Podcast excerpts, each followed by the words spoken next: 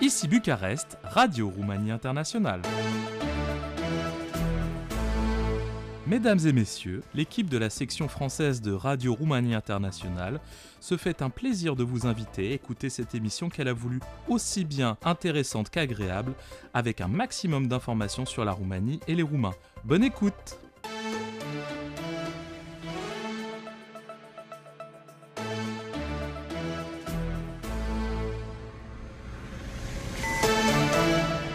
Info Plus sur RRI, voici les titres du journal. Le président roumain et bulgare doivent signer aujourd'hui la déclaration portant création du partenariat stratégique entre les deux pays. À compter de ce mercredi, les menus de restaurants et de cantines de Roumanie comporteront davantage d'informations sur les ingrédients des produits. Le festival du film français s'ouvre ce mercredi à Bucarest et dans 13 autres villes roumaines. 10 degrés du soleil en ce moment à Bucarest.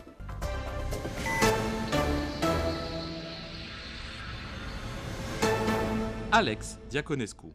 Mesdames, Messieurs, bonjour. Euh, l'adhésion conjointe de la Roumanie et de la Bulgarie à l'espace Schengen de libre circulation européenne est un des principaux sujets à l'agenda de la visite du président roumain Klaus Iohannis à Sofia, où il doit rencontrer son homologue roumain Radev. Les deux chefs d'État se pencheront également sur des sujets connexes, tels la lutte contre la migration illégale ou une protection plus efficace des frontières extérieures de l'Union européenne. Mais le point central de cette visite est de porter les relations roumano-bulgares au niveau de partenariat stratégique. Les deux présidents signeront une déclaration commune en ce sens. Le document vise entre autres à renforcer le dialogue politique, à encourager les échanges économiques, à promouvoir les projets destinés au développement de la région du Danube, à assurer la sécurité énergétique et à promouvoir l'énergie verte. La déclaration portera également sur la coopération dans le domaine des affaires européennes et la coopération dans le domaine de la sécurité et de la défense, notamment dans le contexte des difficultés engendrées par la guerre russe contre l'Ukraine. Tous les restaurants de Roumanie, y compris les chaînes de restauration rapide et les cantines, doivent afficher dans leur menu plusieurs informations sur les ingrédients utilisés, dont les quantités de sel, le sucre, graisse et le type de viande utilisée, mais aussi sur les valeurs nutritionnelles des plats. Les nouvelles règles, valables aussi pour euh, ceux qui délivrent de la nourriture, s'appliquent à partir d'aujourd'hui. Euh, la journée internationale des consommateurs. Toutes les informations devraient être affichées dans un endroit visible et facilement accessible sur un panneau ou sur un menu qui ne devrait euh, pas être caché par d'autres matériaux écrits et photographiques. Le festival du film français s'ouvre ce mercredi à Bucarest par la projection de la comédie policière L'innocent de Louis Garel dans le cadre de la section Panorama, emblématique pour l'événement. Dans le contexte du 30e anniversaire de l'appartenance de la Roumanie à l'Organisation internationale de la francophonie, ce mercredi encore, toujours dans le cadre du festival, la plateforme de streaming TV5 Monde Plus sera lancée en Roumanie. Arrivé à sa 25e édition, le Festival du film français a lieu du 15 au 26 mars dans la capitale et dans 13 autres villes romaines, avec à l'affiche une centaine de films projetés dans les différents cinémas et espaces culturels du pays. Entre-temps, les syndicats de l'enseignement protestent ce jour-ci devant les sièges des préfectures de plusieurs départements à travers euh, la Roumanie, dénonçant les salaires trop bas. Ils réclament des hausses salariales pour le personnel didactique auxiliaire et le paiement des heures supplémentaires effectuées par les enseignants et le personnel non didactique. Ils demandent également que les règlements sur le versement des bonus soient accordés euh, dans leur cas aussi, en sachant que les salariés de l'éducation nationale sont les seuls à ne pas en bénéficier. Les protestations se poursuivront la semaine prochaine. Plus encore, si les revendications ne sont pas acceptées par le gouvernement, deux nouvelles manifs seront organisées à Bucarest en avril prochain. Une marche de protestation est également prévue euh, dans la capitale euh, au mois de mai. Enfin, les syndicats n'excluent pas la grève générale dans l'enseignement si les dirigeants ne répondent pas favorablement à leurs demandes. Également dans l'actualité, les États-Unis ont protesté par voie diplomatique après l'incident qui a eu lieu mardi en mer Noire lorsqu'un avion russe de chasse a provoqué le crash d'un drone de reconnaissance américain qui opérait dans l'espace aérien international. Selon les forces aériennes américaines en Europe, un des deux avions Sukhoi 27 à avoir intercepté le drone sans pilote a percuté l'hélice de celui-ci. Euh, les autorités américaines ont évité d'accuser explicitement un acte prémédité, mais ils ont souligné le fait que de telles manœuvres agressives pourraient mener à une véritable escalade militaire. Pour finir, sachez que les températures ont baissé ce mercredi par rapport aux journées précédentes, notamment sur l'ouest et le nord de la Roumanie où le ciel est plutôt couvert et il pleut, euh, tout comme sur le centre. Sur le reste du territoire, il fait assez chaud avec des maxima allant de 9 à 15 degrés, 10 degrés et du soleil en ce moment à Bucarest. C'est tout pour les infos à cette heure-ci sur Radio Roumanie Internationale.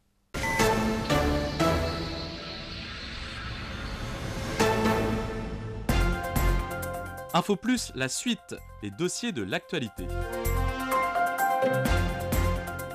Les éleveurs de vaches laitières de Roumanie sont prêts à manifester si le prix du lait n'augmente pas. Daniel Aboudou nous explique. Johanna Stancescu. Une enquête menée par Ziarul Financiar, le magazine financier, relève que la Roumanie affiche le prix du lait de consommation le plus élevé d'Europe. Concrètement, en Roumanie, un litre de lait coûte 1,45 centimes, tandis qu'en France ou en Belgique, on le trouve à 1,19 centimes et en Pologne à 66 centimes d'euros. La même publication rappelle que le salaire moyen net des Roumains est de quelques 900 euros deux fois inférieur à celui d'un Français, d'un Espagnol ou d'un Belge. En Pologne, par exemple, qui s'enorgueille du développement économique le plus significatif de l'Europe centrale et de l'Est et où le salaire moyen net est de 1100 euros, un litre de lait coûte de 50% de moins qu'en Roumanie. À l'heure où l'on parle, les Romains payent pour un litre de lait un prix deux fois plus grand que celui d'il y a deux ou trois ans. Disons aussi qu'en 2021, les fermes de vaches laitières de Roumanie ont obtenu la production la moins significative de ces dix dernières années, soit 41,7 hectolitres. En revanche, les importations ont été à la hausse. Selon les données officielles, la Roumanie importait en 2021 du lait et de la crème fraîche d'une valeur de plus de 100 millions d'euros, soit le double par rapport aux années 2010. À l'heure où l'on parle, de plus en plus d'éleveurs laitiers risquent de faire faillite sous la pression des importations de lait bon marché et de la majoration du prix dans les supermarchés. Selon l'Institut national de la statistique, cette dernière année, dans le rayon des produits laitiers, les prix ont augmenté en Roumanie de plus de 30% et le beurre de presque 45%. Tout cela dans le contexte où le prix d'un litre de lait romain a diminué de 30% ces deux derniers mois, a précisé Jacob Boca, à la tête du comité directeur de la filiale de Mureș de la Fédération des éleveurs de vaches de Roumanie. Les fermiers sont désespérés, déplore-t-il. Jacob Boca. Sunt zone în județul Mureș și în țară unde se vinde laptele la 1,40-50 și 1,70 la... Il y a des régions dont le département de Mureș et ailleurs en Roumanie où un litre de lait cru est vendu pour 28 ou 30 ou 34 centimes d'euros. Alors, aux insistances de mes collègues désespérés, on a décidé de passer en revue nos alternatives vendre nos vaches, cumuler les pertes ou nous adresser au ministre de l'Agriculture, au Premier ministre ou au chef de l'État pour leur dire que nous sommes sur le point de cesser nos activités. Selon Jacob Boca, la Roumanie importe son lait en laissant ses producteurs avec des centaines de milliers de litres qu'ils jettent à la poubelle. C'est la raison pour laquelle ceux-ci s'apprêtent à avancer une demande sur la table des autorités pour réclamer la mise en place d'une loi de protection de la production autochtone. Jacob Boca affirme.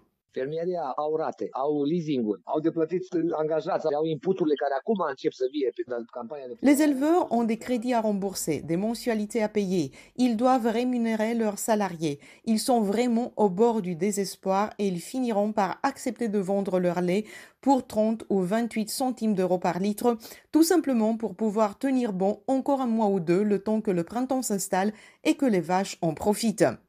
Les producteurs de lait roumain annoncent des protestations dans les semaines à venir à travers toute la Roumanie pour dénoncer leur mécontentement.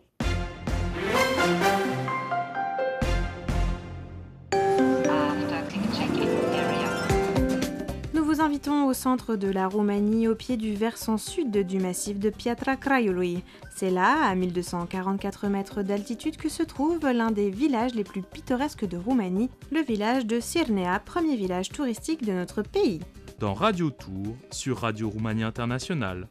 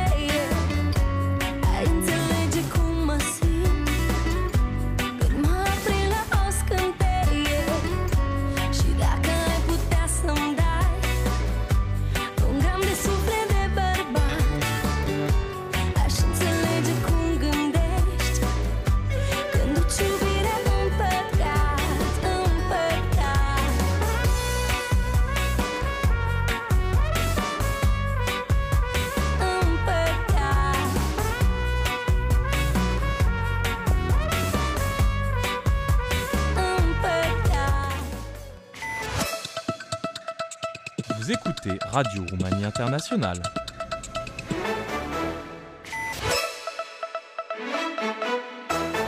RRI, tout sur la Roumanie. Société, Réfugiée ukrainienne en Roumanie une année après le début de la guerre, un dossier de Christina Leșcu en français avec Valentina Belavski et Alex Diaconescu. Depuis le début de la guerre en Ukraine, le 24 février dernier, quelques 3 millions d'Ukrainiens sont entrés en Roumanie, dont une centaine de milliers s'y sont établis temporairement. Sur ceux qui ont choisi cette variante, plus de 5700 ont un contrat de travail, selon les chiffres les plus récents publiés par le ministère du Travail de Bucarest. Et vu que la vaste majorité des réfugiés qui sont restés en Roumanie sont des femmes avec des enfants qui devraient aller à l'école ou à la maternelle, on peut supposer qu'une grande partie d'entre elles ont trouvé des emplois en Roumanie. Parmi ces personnes figurent aussi les bénéficiaires de l'association Seneca, organisation caritative non gouvernementale qui opère aussi une librairie. Dès les premiers jours de la guerre, Anastasia Staiko, la fondatrice de l'association, s'est rendue à la frontière entre la Roumanie et l'Ukraine afin euh, d'aider les réfugiés en tant que traductrice, vu que sa langue maternelle est le russe. L'aide offerte initialement à la frontière s'est développée et progressivement, Anastasia Staiko, euh, commençant à aider les mères, les filles et les grands-mères réfugiés en Roumanie à s'intégrer dans la société. Écoutons-la.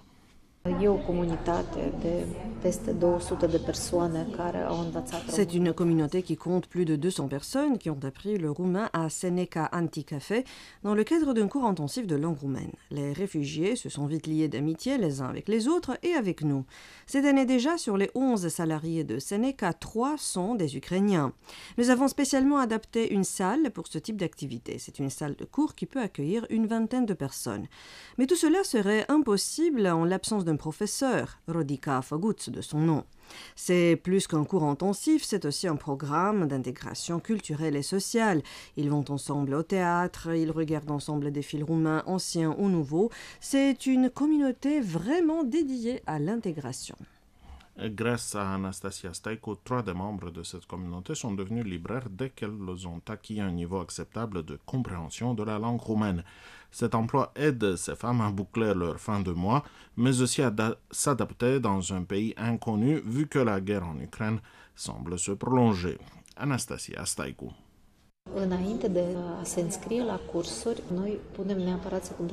Avant de s'inscrire au cours, nous les prions de nous faire part aussi des raisons pour lesquelles elles souhaitent apprendre le roumain. Et si au début de la guerre, la raison principale était pour pouvoir demander quelque chose ou parler aux gens que j'ai déjà rencontrés, désormais plus de 50% affirment vouloir trouver un emploi ou y rester à long terme. Euh, vu que la vaste majorité de ces femmes sont aussi des mamans, les enfants demeurent leur principale préoccupation. L'État roumain a mis à leur disposition plusieurs centres scolaires pilotes pour qu'ils puissent continuer en quelque sorte leurs études. Mais vu que ces centres sont insuffisants, les autorités ont décidé d'intégrer les enfants réfugiés d'Ukraine euh, dans les écoles roumaines, à commencer par la prochaine année scolaire. Cette décision implique pourtant toute une série de problèmes, comme nous l'explique Anastasia Staiko.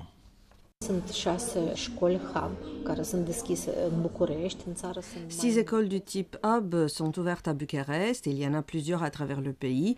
Je sais qu'à la prochaine rentrée, ces enfants devront intégrer les écoles roumaines. D'un point de vue légal, on dit qu'il existe un cours préparatoire de langue roumaine.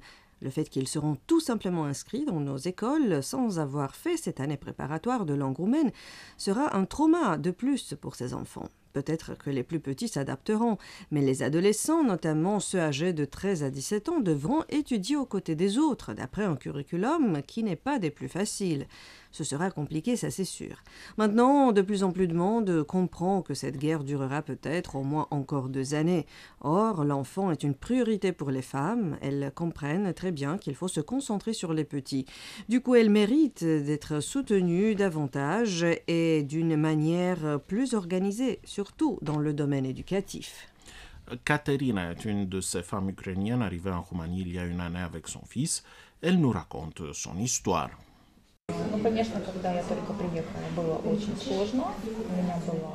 J'ai fait une dépression lorsque je suis arrivée, comme tous les autres d'ailleurs, parce que ce n'est pas facile de quitter sa famille, de passer la frontière avec un enfant vers un endroit inconnu. J'ai assez vite réalisé que je n'avais pas d'autre choix et que je devais m'adapter, car j'étais la seule responsable pour mon enfant.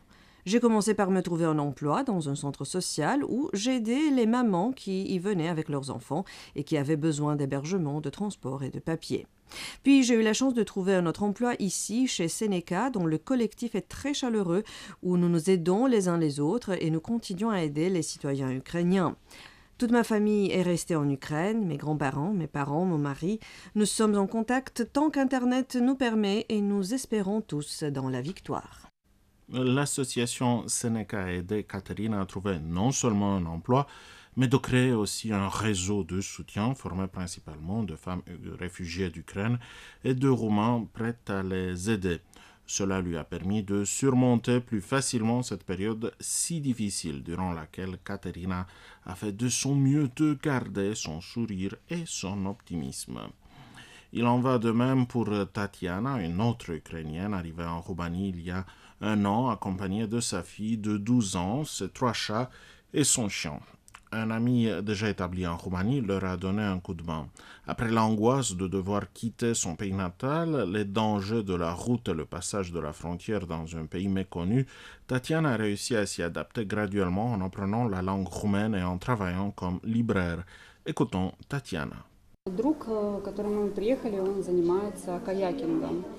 L'ami qui m'a accueilli fait du kayak. Ma fille et moi, nous l'avons accompagné dans toutes ses excursions en kayak. C'est lui qui m'a trouvé un logement, ce qui a été très difficile vu le nombre d'animaux que j'avais.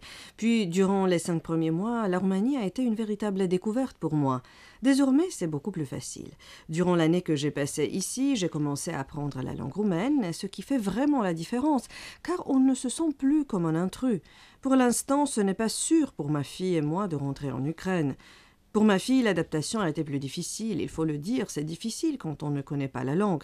Mais il y a une atmosphère amicale tout autour d'elle. Ses camarades de classe et ses profs sont très ouverts. En plus, elle parle anglais, ce qui l'aide beaucoup. Oui, elle est en train de s'adapter, mais c'est un processus qui dure. Effectivement, l'adaptation est un processus qui dure et il faudra encore attendre un certain temps avant que toutes ces femmes puissent quitter la Roumanie. Certaines ont trouvé la force intérieure et ont déjà surmonté le choc de l'inconnu. Sans doute, elles auront la force et le courage de continuer de relever d'autres défis encore si cela s'avère nécessaire.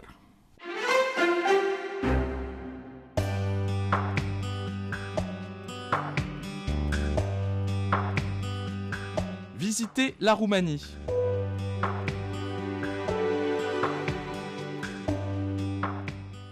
Daniel Onea nous emmène aujourd'hui à la découverte de la citadelle de Deva, en français avec Rada Stanika et Charlotte Fromanto.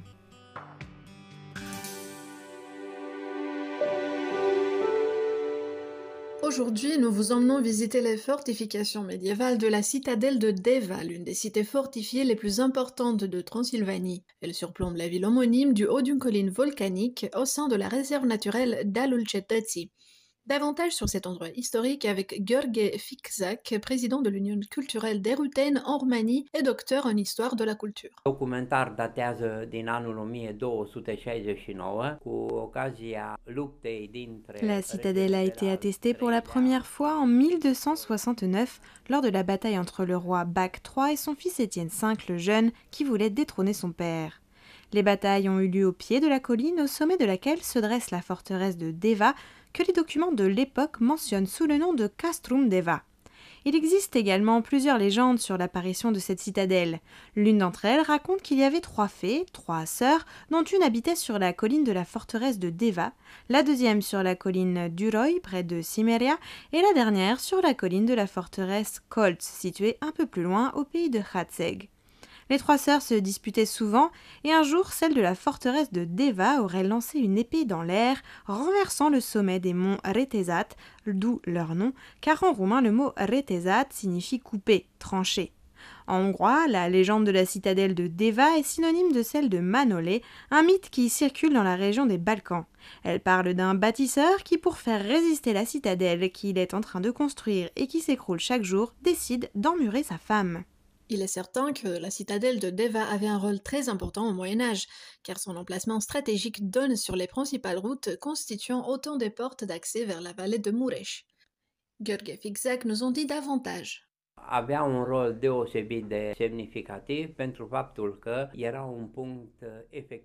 Elle jouait donc un rôle particulièrement important pour le fait que sa position la rendait complètement imprenable. Même si elle a été assiégée à plusieurs reprises, elle n'a jamais été conquise. La forteresse a une signification importante à plusieurs égards, car avec le temps, une localité urbaine s'est développée au pied de la colline sur laquelle elle est située. Cette ville est devenue le chef-lieu du département de Hunedoara à l'époque du voïvode et ensuite de la principauté de Transylvanie. En même temps, la citadelle servait aussi de lieu de détention.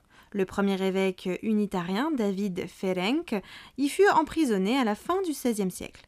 Il est mort dans sa cellule et nous pouvons voir aujourd'hui encore une pierre tombale érigée à sa mémoire. Dirigée par des voïvodes, des princes, des comtes et des duchesses, la citadelle de Deva a eu une histoire mouvementée, en étant offerte en cadeau, héritée ou même vendue à plusieurs reprises. Tous les nobles qui y ont vécu ont laissé des traces. Un mur d'enceinte, une pièce, une salle de bal ou même une extension de la citadelle étalée sur un étage entier. Les nobles voulaient que la forteresse soit utilisée à la fois pour la défense que pour y habiter ou s'y réunir.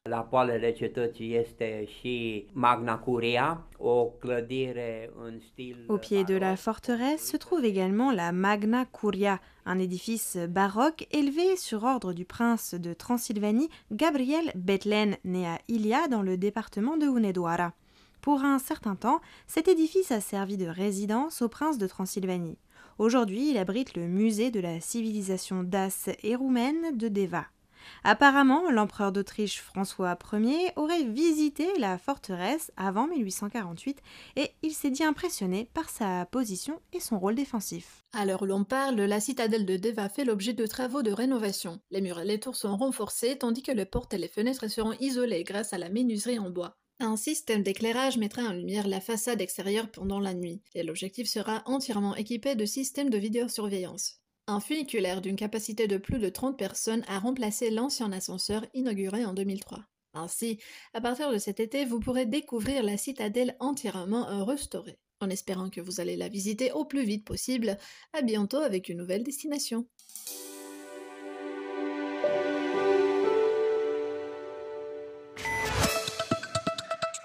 Vous écoutez Radio Roumanie Internationale.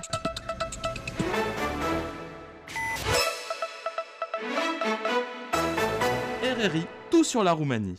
Place à la musique euh, sur les ondes de Radio Roumanie Internationale avec euh, cette édition proposée par Olivia Cristina Sima en français avec Alex Diaconescu. En Roumanie, au début du printemps, on fête l'amour et les femmes. Le 14 février, la fête du Saint Valentin, le protecteur des amoureux selon le calendrier occidental, est suivie par la Dragobete le 24 février, la fête des amoureux selon la tradition roumaine.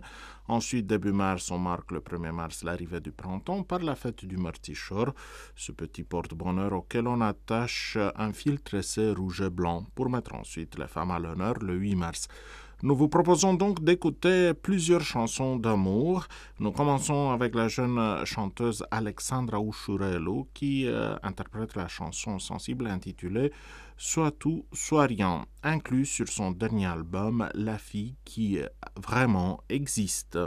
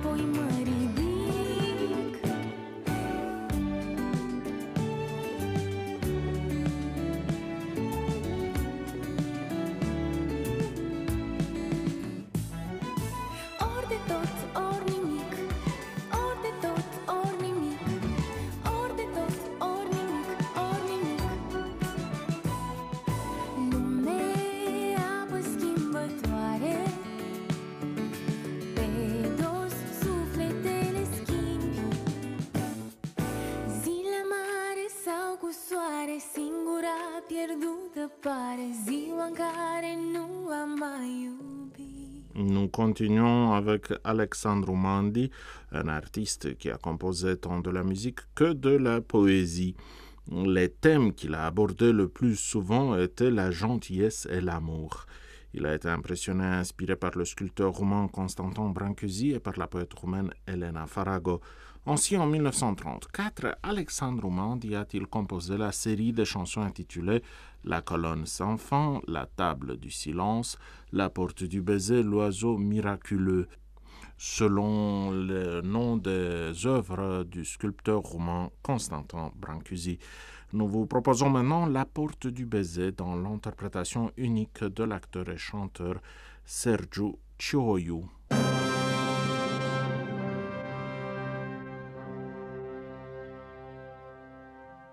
Soarele apune și povestea spune că de mult se știe fulger și mânie s-a pornit furtuna și a smuls cu luna unui munte mare de ajungea la soare.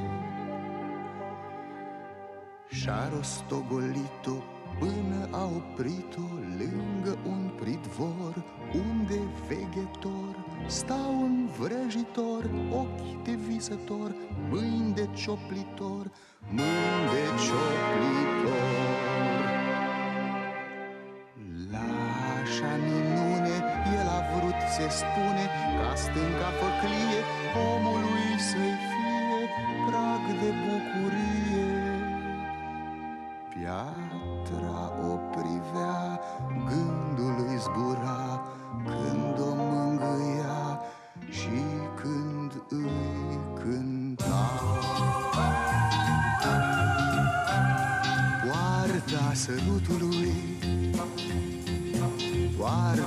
începutului, te voi dăltui în piatră Să fii trecere și vatră Vatră caldă împătimită Poartă largă și împlinită.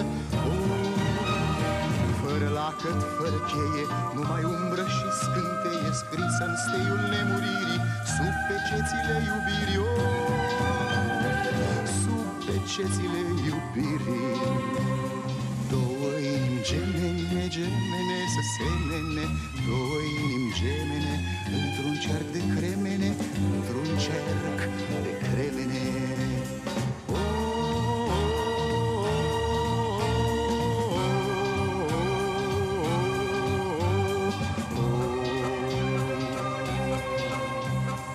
Poarta sărutului Poartă a începutului te voi dărui fecioară celor ce ajung pe seară Îndemnați de vreo ispită, pe sub oltați liniștită. Cine pragul ți-l trece să își soarbă vinul rece Ca să-i stâmpere din sete de pe gura unei fete. De pe gura unei fete. și gurile gemene, gemene să semene Cu foc să se îngemene Într-un cer de cremene Într-un cerc de cremene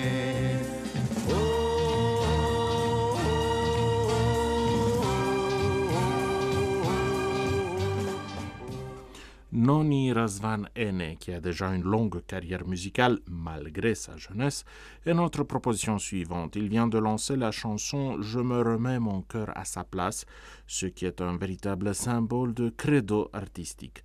Ses valeurs sont l'honnêteté, la vérité et l'amour. Écoutons donc euh, Je me remets mon cœur à sa place.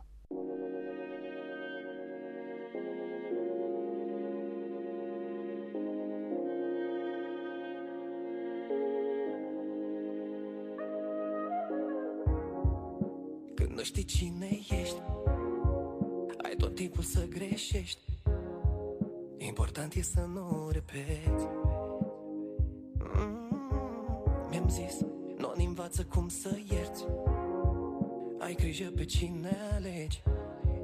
Fă din viața ta un sens. Mm, Acum sunt mult mai atent Că trăiesc în prezent. e, Energia mi-o conserv mm, Am ales să nu mă mai pierd. Am ajuns să mă înțeleg. Acum știu cum să mă observ. Și-am zis Gata, stop Iau de la tot ce mi-aparține. Îmi pun inima la loc. Ori întregi spun trebuie să fie Catastrop Bucățile se întorc la mine Îmi pun inima la loc Ori întregi spun trebuie să fie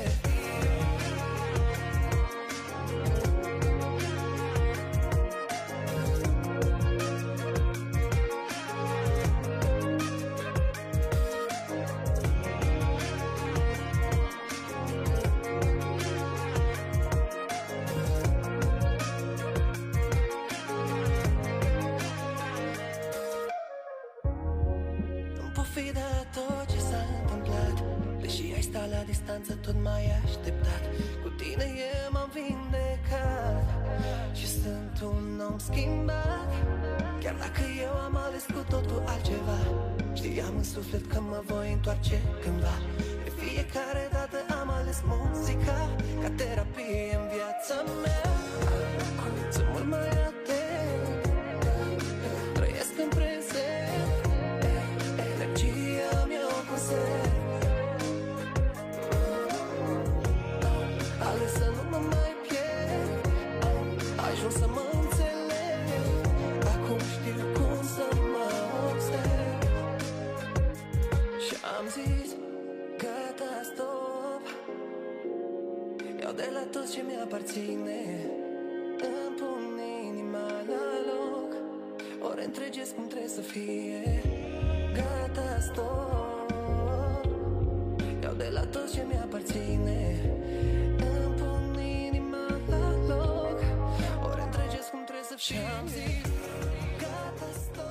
Finissons notre rubrique musicale par une dernière déclaration d'amour faite par les époux Stella Enache et Florine Bogardo.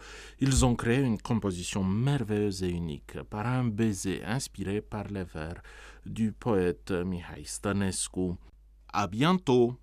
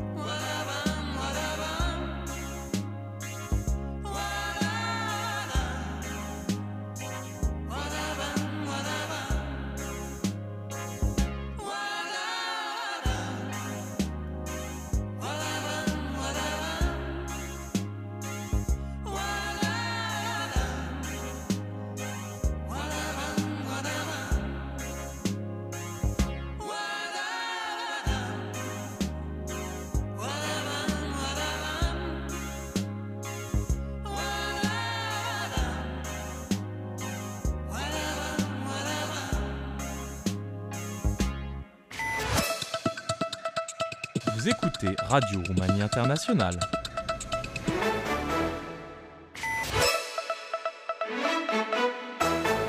RRI de A à Z. RRI Alternative. À l'heure où la crise climatique et les enjeux écologiques occupent une place de plus en plus importante dans le débat public, mais également dans les préoccupations des jeunes générations, Volens amène ces problématiques au cœur de l'école roumaine. Les résultats sont là depuis de nombreuses années déjà et Volens souhaite continuer à développer son activité. Aujourd'hui, pour nous en parler, nous avons invité Ada Lungu, la présidente de l'association, et Alexandra Arnautu, la vice-présidente et directrice du programme Patrouille de recyclage. Vous êtes sur RRI en compagnie de Clémence Lheureux. Adalungu, Alexandra Arnautu, bonjour, merci d'être avec nous. Alors, on pourrait traduire Volens par si tu veux ou en voulant. Pourriez-vous, pour commencer, euh, résumer en deux mots le projet pédagogique de l'association? Euh, notre projet s'appelle la patrouille de recyclage. Comme vous l'avez dit, euh, ça fait déjà 12 ans depuis qu'on le déroule. Et c'est un programme national d'éducation climatique qui se propose d'aider les, les enfants et les jeunes à comprendre les enjeux du changement climatique, mais surtout agir pour un euh, développement durable. On sait très bien que euh, l'éducation est déjà un des domaines clés euh, pour atteindre les objectifs de développement durable et que nous avons besoin non seulement que la jeune génération soit consciente de notre impact sur l'environnement, mais aussi que ce comportement éco-responsable devienne un choix de toutes et de tous. C'est un effort individuel et collectif, si vous voulez. Et c'est d'ici qu'est partie Volens, l'association euh, qui euh, se propose de créer des opportunités d'apprentissage euh, inclusives et innovantes dans le cadre desquelles des jeunes d'horizons très différents retrouvent la confiance et le courage de participer au développement durable de leur communauté et à leur futur. Est-ce que vous pourriez, pour qu'on comprenne bien, euh, nous expliquer comment s'organise concrètement le travail de Volens dans les écoles? C'est un euh, programme dans lequel les enseignants des maternelles, des écoles, des lycées de tout le pays peuvent s'inscrire gratuitement sur notre site patroulladereciclare.ro. Après qu'ils s'inscrivent, nous les soutenons à former des équipes d'élèves volontaires dans leurs écoles et à créer des modules d'apprentissage adaptés aux spécificités de ces équipes. Nous parlons d'équipes de, de 20 à 30 élèves qui doivent prendre en compte la plus grande diversité possible. C'est-à-dire, nous recommandons aux professeurs d'inclure, si, si c'est le cas, des enfants avec des disabilités, des enfants euh, avec de- des résultats, euh, pauvres résultats scolaires, des enfants en risque d'abandon scolaire, enfin, des élèves qui se sentent mal à l'aise à l'école, qui ont du mal à s'intégrer dans le collectif. Et euh, ensuite, nous mettons à la disposition des professeurs des outils euh, euh, modernes et variés bien sûr sur des thèmes liés à la protection de l'environnement, des présentations, des jeux, des exercices, des vidéos, des défis qu'ils peuvent adapter selon l'âge de leurs élèves. On leur offre également le guide de bons éco-manières. C'est un, bouquin digital euh, qu'on a créé l'année dernière et qui s'est avéré un outil euh, très apprécié par les professeurs parce qu'ils ont là non seulement des suggestions de comment on devrait faire les choses, mais aussi des exemples pro- provenus des équipes de tout le pays. Et alors, sur la base de ces ressources digitales gratuites, les enseignants engagent leurs élèves dans des activités dans l'école, mais surtout euh, dans des activités qui impliquent la collaboration avec la communauté. Et on a là euh, quelques exemples très euh, intéressants de, de la manière dont ces écoles et ces jeunes ont travaillé avec la communauté, même euh, les enfants des maternelles. On a la maternelle de Moyerouche, c'est un petit village de, de district de Bistrița, qui ont organisé avec leurs parents euh, une action de nettoyage de la rivière qui passe euh, par leur village. Et de cette manière, ils ont pu constater quel genre de déchets la rivière apporte. Donc, euh, c'était aussi un exercice d'apprentissage. On, on a également le- le- l'école de Cesar Boliac de Bucarest qui sont allés en excursion au sanctuaire des ours de Zarnești. Et les enfants ont tellement aimé, ont fait une telle connexion, une connexion si puissante avec ce qu'ils ont vu là-bas, qu'ils ont décidé d'adopter deux oursons, donc donner pour euh, euh, les soins euh, de ces oursons. Donc on a plein de ces exemples. Et il faut dire que par notre activité de communication et de promotion, nous mettons en valeur les initiatives et les résultats de ces équipes, d'où qu'elles soient dans le pays. Il faut dire que 40% des écoles inscrites dans ce programme proviennent du milieu rural. Et c'est important parce que c'est justement ici, dans les petits villages, dans les villes, des petites villes et villages, euh, pat- la patrouille de recyclage est une opportunité unique d'apprentissage pour les élèves sur des sujets climatiques, mais aussi de faire du volontariat. Vous organisez également des événements à l'échelle nationale euh, ou des concours. Quel est le prochain à venir? Il y a euh, donc maintenant euh, cette année, euh, on a repris par le ministère de l'Éducation la semaine verte, ça s'appelle comme ça.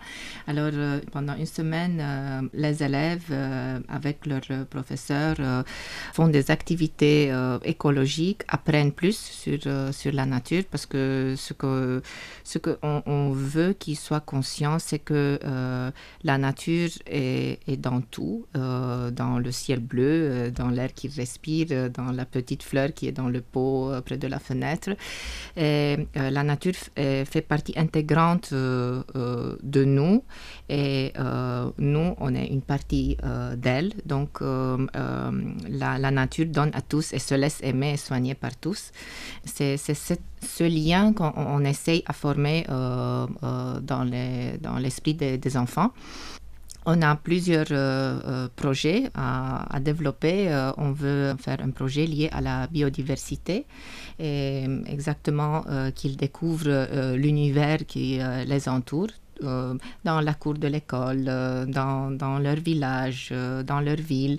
Et comme ça, ils, sont, ils deviennent petit à petit plus responsables de tous les gestes et ils sont les meilleurs professeurs pour leur famille parce que euh, c'est les enfants maintenant qui, euh, euh, qui enseignent, disons, aux parents l'importance de la responsabilité de ces tout petits gestes répétitifs qui font la différence à la fin.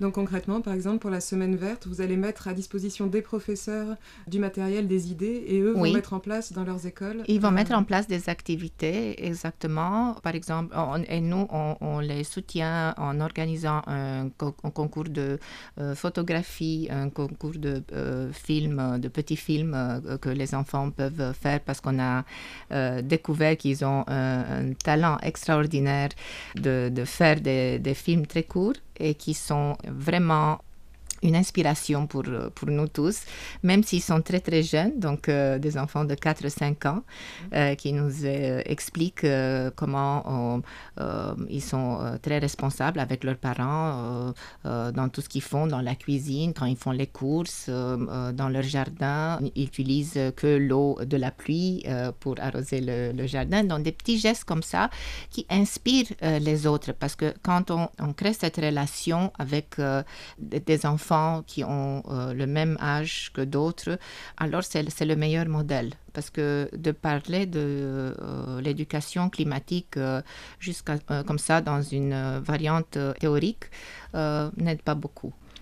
Donc l'école roumaine rencontre de nombreuses difficultés, avec beaucoup de- d'enfants en décrochage scolaire, des enseignants qui se disent isolés et démotivés. Qu'apporte Volens dans ce contexte?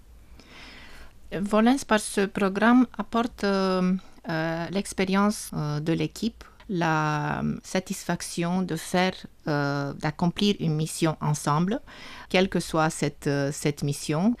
Euh, Ce qu'on a découvert, c'est que euh, des enfants qui avaient des résultats très faibles à l'école et qui ont dû même abandonner l'école parce que la situation familiale était très dure. C'est le cas d'un- garçon qui s'appelle Gitza, qui a euh, 12 ans et qui a dû faire le, choix que qu'aucun enfant ne devrait faire à, son âge. Donc, il, il a décidé d'aider sa mère qui élève euh, trois enfants toute seule. Mais c'était c'était exactement l'équipe de la patrouille qui lui manquait le plus. Euh, donc, toute cette expérience ensemble, parce que là-bas, ils pouvaient discuter avec euh, celui qui est le meilleur de la classe et ils étaient égaux. C'était plus la différence entre eux. C'était cette joie qui lui, qui lui manquait le plus. Et alors, il est revenu juste pour la patrouille le prof coordonnateur a eu euh, cette sagesse de le laisser venir euh, et participer aux activités et comme ça de le convaincre petit à petit euh, de revenir à l'école. Et maintenant, il est euh, de nouveau à l'école et il a des résultats qui sont moyens et qui sont plus faibles. Et donc, c'est une grande, grande joie pour nous. Comme d'autres enfants qui sont le cauchemar de leurs professeurs parce qu'ils sont les rebelles qui ne trouvent pas leur place, mais qui, euh, à travers la patrouille, euh, qui les fait découvrir que leur euh, courage, leur initiative, leur euh, surplus de- de- de- d'énergie euh, peut servir à une mission noble. Donc, vous, Volens a un double souci d'écologie et d'inclusivité, c'est Oui. ce que vous venez de nous dire. Oui. Euh, quelles sont les perspectives pour l'association? Comment est-ce que vous souhaitez continuer à développer votre activité? On veut explorer de plus en plus aussi les nouvelles perspectives professionnelles que la transition écologique apporte pour les jeunes. Le développement durable a, un impact énorme sur le marché du travail. Il y a d'un côté les métiers traditionnels qui se transforment parce qu'on a toute ce- cette évolution des, secteurs conventionnels euh, de l'énergie, du transport, de la production, de l'immobilier. Mais il y a aussi euh, d'autres domaines qui prennent leur essor. Euh, les entreprises vertes, le green business, le secteur des énergies renouvelables, l'industrie du recyclage, l'éco-design. Donc, tout ça, il y a tant de nouvelles voies, de nouvelles carrières à envisager pour les jeunes et on, euh, aimerait vraiment leur euh, euh, faire part de ces opportunités qu'ils connaissent assez peu. Alors, c'est une invitation qu'on lance aux spécialistes, aux professionnels, aux entreprises qui peuvent nous, aider à dessiner ce, tableau de la diversité de ces métiers qui comprennent des qualifications très différentes, des qualifications techniques, vocationnelles, jusqu'aux qualifications académiques. Donc, tout le monde peut se retrouver sur un marché du travail euh, dans, euh, enfin, dans une optique de développement durable. Donc voilà, on espère très bien que les, euh, les professionnels, les spécialistes, les représentants des compagnies vont accepter de venir parler aux jeunes de leur métier, inviter des, des groupes euh, d'écoliers euh, dans leur compagnie et euh, se joindre à notre démarche de promouvoir la diversité des métiers du futur. Une dernière question, comment, euh, quelles sont les sources de financement de l'association Volens?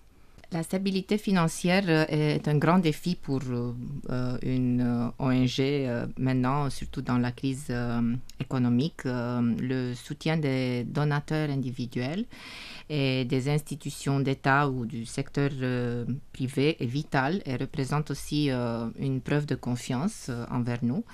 La collaboration entre nous crée une situation qu'on pense qui est une situation gagnant-gagnant. Pour les entreprises, c'est un, bon moyen d'atteindre leurs objectifs liés aux piliers du développement durable, notamment la réduction de l'impact euh, environnemental et euh, l'investissement dans le social. Mais euh, ce qui compte le plus, c'est que chacun de ceux qui nous soutiennent devienne un ambassadeur de notre euh, mission et euh, un partenaire euh, dans le parcours qui mène à l'accomplissement du projet et qui n'est pas toujours trop facile. Il y a toute une relation hum- humaine qui se construit petit à petit et qui se cultive en, en permanence. À travers l'expérience et les témoignages des bénéficiaires, les donateurs deviennent beaucoup plus liés euh, au projet et beaucoup plus conscients de, leur, d'im- de l'impact de leur soutien. Chaque donation, quelle que soit de- de- d'une personne physique ou d'une institution, est vitale euh, pour nous. Ada Alexandra Arnautou, présidente et vice-présidente de l'association Volens, merci beaucoup d'être venue dans notre studio. Si vous êtes intéressé, vous pouvez consulter le site de l'association à l'adresse patrulladereciclare.ro. Vous y trouverez également le guide des bonnes manières écologiques ou sur les réseaux sociaux. À très vite sur RRI.